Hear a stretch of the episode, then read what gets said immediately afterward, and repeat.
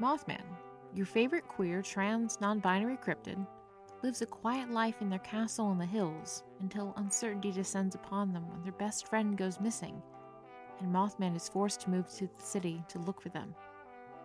Mothman feels like an outsider, though, and is more lost than ever as they try to adapt to new surroundings.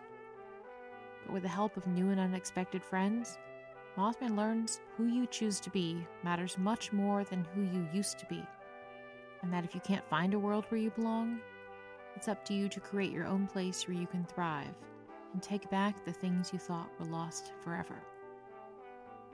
This audio drama is created by Ashlee Craft and Exquisite Lore and told through diary entries from Mothman's point of view. It's a story about found family, plucky underdogs, and becoming the person, or cryptid, you were always born to be. Find us on your favorite podcast websites by searching Diary of Mothman or visit us at Exquisite Lore on most social media websites. Thank you, and we hope you join us soon.